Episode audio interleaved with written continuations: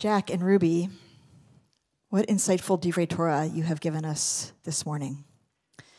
Jack, you got inside the heads of the older brothers in their jealousy of and annoyance with their younger brother Joseph.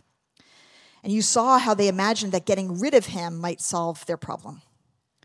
But you made the case that getting rid of your brother or even your enemy doesn't work and only comes back to hurt you in the end. And you showed that both Israel and Hamas have eliminationist fantasies that come out in speech and action. And you argued that in the end, such an approach will only hurt them and the world. And Ruby, you focused on older brother Judah as he dipped Joseph's coat in blood and tricked his father into believing that his younger brother was dead. And you saw that what he did to his father was then done to him, both in the loss of his sons and in the trickery that led him to have children with Tamar. You even go so far as to seek the pattern of God's approval or disapproval, God's judgment, looking for the connections between the principles we live by, we each live by, and God's judgments of us. and you point out that Judah changed over the course of the story, and in the end, he recognized that he was wrong and Tamar was right. In this parsha, we see Judah start to take responsibility for his actions, thereby moving from God's disapproval to God's approval. And this will become even clearer in the rest of Genesis. But though we're named for Judah, Judah, Judea, Jew, the focus of the Torah is more on Joseph, the younger brother. And that is not unusual for Torah or for Judaism. We identify with the younger brother, with the little guy, with the powerless. Isaac was the younger brother, Jacob was the younger brother, Joseph is the younger brother. We are the Israelites who became oppressed slaves, who, despite their powerlessness, walk out of Pharaoh's grip to freedom. Later, we are little David against big Goliath. We are Esther and Mordecai and an unarmed minority facing the 50 million people of the Persian Empire who are holding an extermination order by the king. And this week, we are the Maccabees, a tiny band of indigenous rebels hiding in the Judean mountains with slingshots and stones, swords and shields against the imperial Greek army, led by the Syrian Greeks, our colonizers. The stories we know best, the stories we focus on most, the story we, stories we identify with in our holidays and in our history, star the Jewish people as a small and powerless group, but still somehow, with God's help, surviving, still somehow, with God's help, prevailing.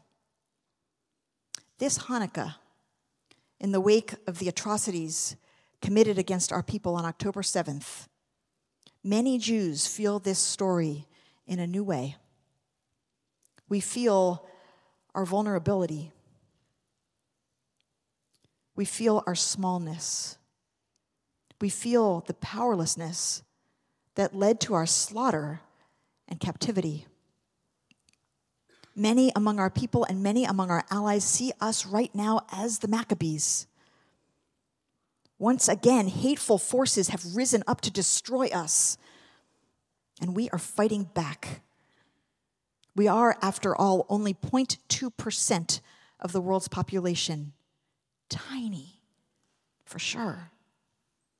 If we imagined different groups of humans like species in an ecosystem, and to be clear, human beings are not different species from each other. There's only one human race that we all belong to.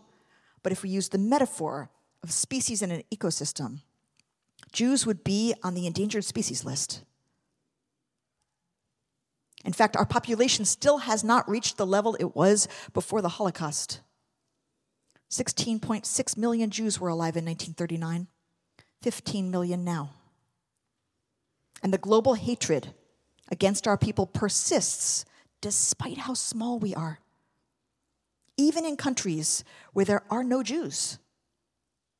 We saw this hatred in worldwide responses to October 7th, which included celebrating our deaths, indifference to our deaths, and brushing over the horrific details of the atrocities committed against us, including astonishing silence about the horrific sexual violence committed against Israeli women. All of this is true.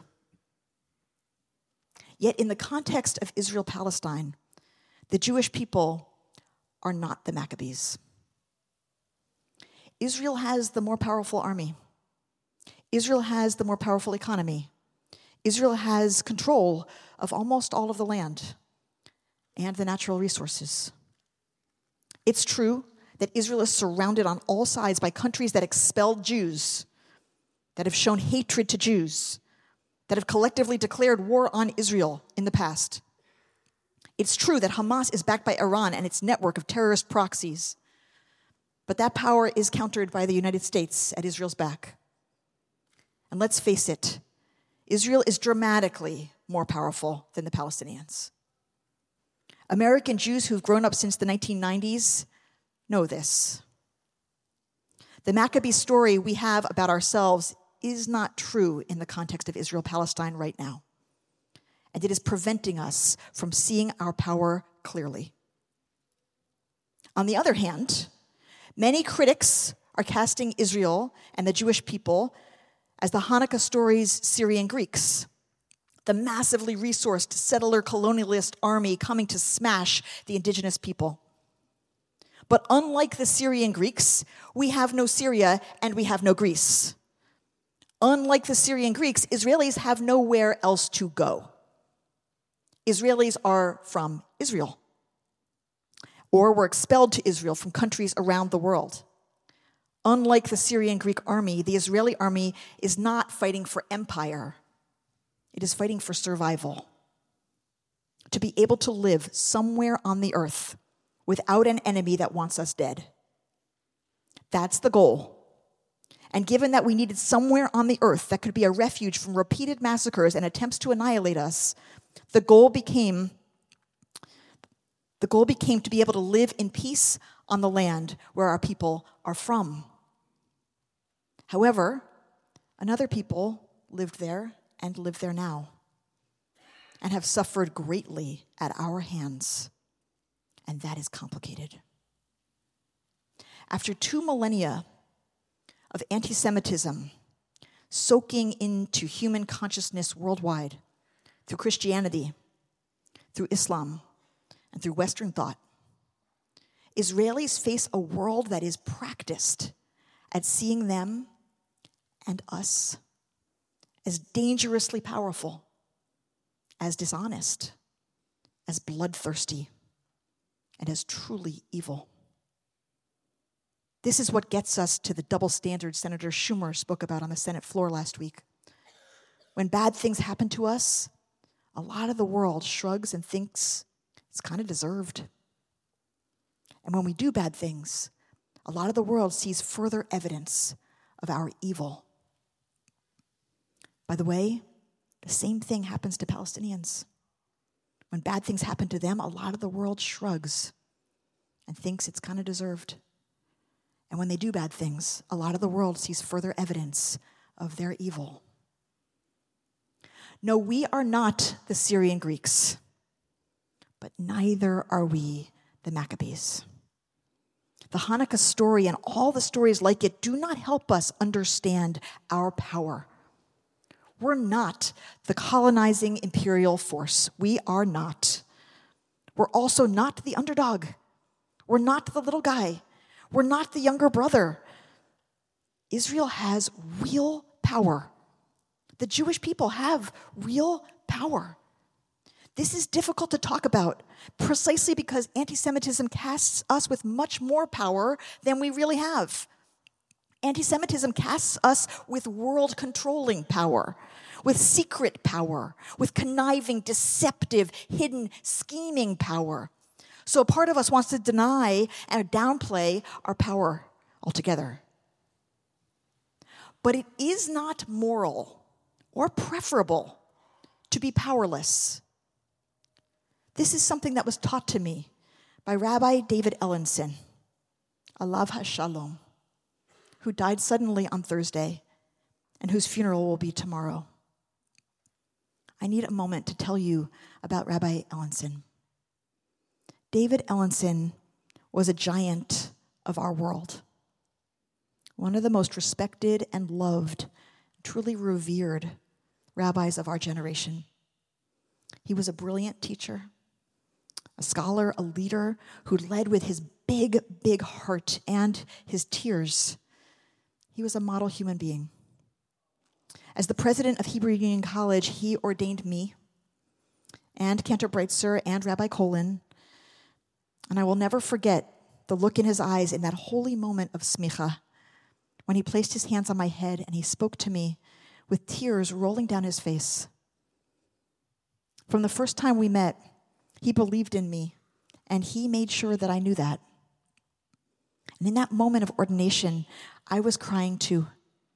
And we stood there in front of a full sanctuary for a long time, looking into each other's eyes, crying, as he told me what a fine rabbi I would be. And he blessed me and he kissed me on my forehead. And that is how I became a rabbi. Over the years, I got the chance to sit with him and talk with him many times, and I felt close to him, as many people did. He was here, he came here to CBE for my installation, even though he was not the speaker, he just came to show up for me. And tonight I'll have the opportunity to show up for him by practicing Shmirah, by sitting and watching over his body as a way of honoring him before his burial. 20 years ago, uh, when I was living in Jerusalem for my first year of rabbinical school, Rabbi Ellenson came to visit our class. And he taught us then about power. He talked about how some Jews in diaspora have a certain nostalgia or idealization of the time when the Jewish people were powerless, when we did not have a state and an army, so we could never be accused of oppressing anyone. And in this fantasy, it is simpler and purer not to have power. Even if it does make you the victim, even if it might lead to your annihilation, at least you're always the good guy, the innocent, the unblemished. But that's not right, Rabbi Ellenson taught us. That is only a fantasy. It is not moral to be powerless. You need some power in order to make choices. And you need to be able to make choices in order to be moral. In addition, powerlessness does not protect you from immorality. Relatively powerless people can still do terrible things. The most recent example is October 7th. Further, you can be powerless and innocent and still be blamed. Witness the Holocaust. That's why it is so important to remember that the ideal, the goal, must not be powerlessness. One's ability to be moral increases with one's power. The more power, the more choices, and the more impact those choices have. The more choices, the greater the ability to make good ones. The goal of the left, the goal of progressives should be to make everyone more powerful and to make power relations more equal, not to idealize the purity of powerlessness. And now I'm going to say something complicated. To be a spiritual person in the world, we need to hold two contradictory truths simultaneously. On the one hand, to be in relationship with God is to recognize our utter powerlessness, how much we do not have control over. On the other hand, to be a moral actor in the world is to recognize and take responsibility for our power. Both are relative and both are real. The Jewish people, like every other people, should have power. The Jewish people should have enough power to defend and protect ourselves and to govern ourselves. Israel should have that power. And Israel does have that power. That is good. However, in the last 75 years, Israel has developed power that is dramatically disproportionate to the power held by the Palestinian people. Disproportionate power is dangerous because disproportionate power is likely to be abused. The more disproportionate the power, the more easily you can do damage. And that is the position Israel finds itself in. We, who were relatively powerless for 2,000 years, such that all the stories of David and Goliath and slaves crossing the sea and the Maccabees were perfectly resonant for our ancestors, even as the world fed itself on ideas of our secret disproportionate power, now find ourselves with actual disproportionate power over another people. With power, there is, of course, not only the possibility of doing great good, but also the possibility of doing great harm. And that is why we are all safer and better off when power is more equally distributed. The more disproportionate the power, the more care must be given to every choice about the use of that power. Great restraint is necessary with disproportionate power. The more disproportionate the power, the larger the responsibility for every life impacted by that power. Last week, 972 magazine published a report based on interviews with seven current and formerly, former Israeli intelligence and Air Force officials, including those involved in the early bombing of Gaza, that, if true, demonstrates a severe breach of that responsibility. According to the report, Israel's bombing intentionally included what they call power targets, flattening high rises and residential towers in the heart of cities in order to create a shock on civilians to pressure Hamas. Half of all targets in the first five days of bombing were power targets.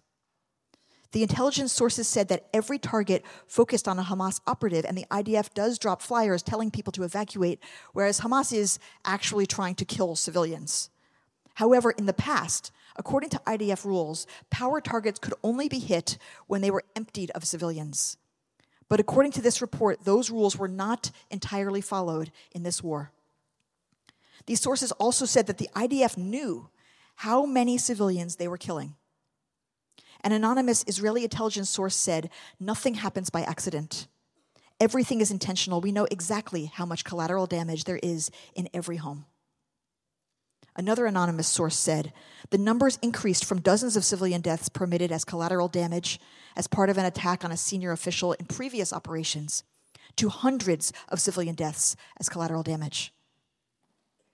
As we know, IDF spokesperson Dan Hagari said on October 9th while balancing accuracy with the scope of damage, right now we're focused on what causes maximum damage. Israel has the right and the responsibility to bring back the hostages, to pursue Hamas, and to kill its leaders. But in the process, because it has recklessly used its disproportionate power over the Palestinian people, Israel has killed many, many, thousands of Gazans, 40% of them children. According to UN data, in one month, at least 312 families lost 10 or more people. At least 189 families lost between six and nine people. At least 549 families lost between two and five people.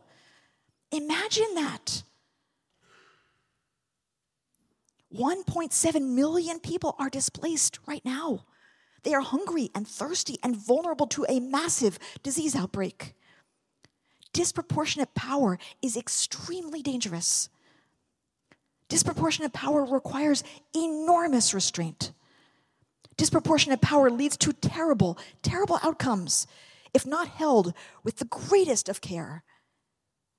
And in Gaza, it has. This week, US Secretary of State Antony Blinken said it is imperative, it remains imperative that Israel put a premium on civilian protection, and there remains a gap. The intent to protect civilians and the actual results that we're seeing on the ground. Israel has an obligation to do everything possible to put a premium on protecting civilians and maximizing humanitarian assistance. The Israeli army must stop all indiscriminate killing now. It must stop killing innocent civilians now. As you said, Jack, eliminationist speech and actions never solve the problem of a conflict. It is not only murderous, it is suicidal. Getting rid of the other side does not work because, as you said, quote, doing something wrong only makes things worse. Neither side is going anywhere. And every act of indiscriminate killing only creates more guilt and more trauma, which are obstacles to the diplomacy and the healing that are required on the day after. Yediot Ahronot's Nahum Barnea wrote last week The IDF will enter Khan Yunis with no plan for the day after. That is perhaps good as an act of revenge, not as a course of action that serves a strategy. It will enter an area filled with evacuees from the northern Gaza Strip, homeless, without shelter. They will be joined in Khan Yunis. They will be joined by Khan Yunis residents who were called on in IDF leaflets to move south toward Rafah. The data issued daily by the UN indicates a growing danger of epidemics and a humanitarian disaster. Hamas must be dealt a blow that will deny it capabilities. No one disputes that. The IDF cannot skip over the terrorist stronghold in Khan Yunis, but there will be no victory there. Better to lower expectations and get as quickly as possible to the process of healing and rehabilitation. First and foremost, the hostages return. Even disproportionate power, if exercised with great care, can be applied for good.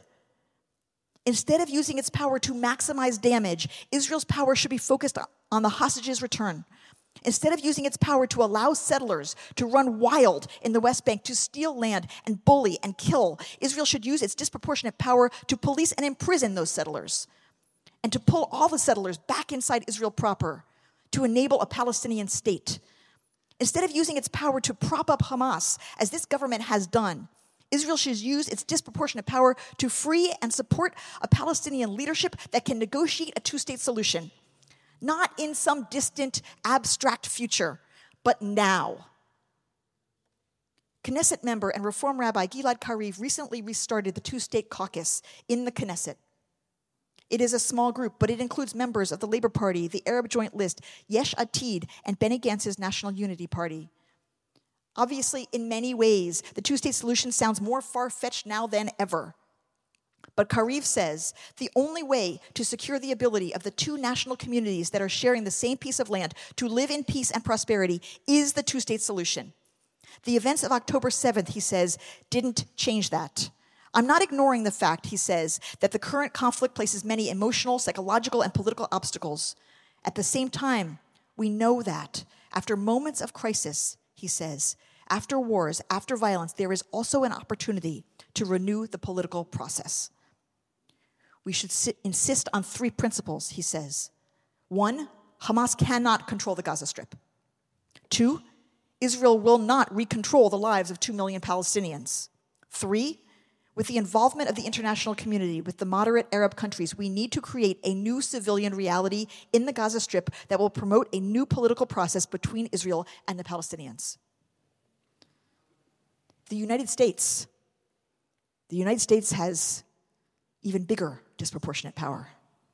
And it must use, our country must use our disproportionate power to insist on to craft, to negotiate, and to establish a two state solution, not as a dream for some future day, but today, now. Palestinians deserve the power to govern themselves, the power to be free, the power to protect and defend their own people. And Israelis deserve the power to live in peace, not as an occupier, not as a hated entity whose legitimacy is denied but accepted as a sovereign nation defending, protecting, and nurturing its own citizens. In our parsha, Joseph does not waste his time on revenge, but instead he builds toward the future. Judah, the more powerful brother who we're named for, begins to recognize his power and take responsibility for it. Two weeks from now, Judah will repent for the grief he caused his father. He will use his power to stand up for his littlest brother, and he will reconcile with the brother he harmed. All of this repentance, moral use of power, and reconciliation are possible for our people. Over the last decades, the light of the two state solution has gone out. As the intifadas and the settler agenda and the extremists on both sides have made it seem impossible. But Hanukkah comes now with new light in the darkness. Hanukkah means rededication, and each light we light is our pledge that we will not give up. With each light, we rededicate ourselves to freedom. With each light, we rededicate ourselves to the moral use of power. With each light, we rededicate ourselves to peace. Chag Urim Sameach. Shabbat Shalom.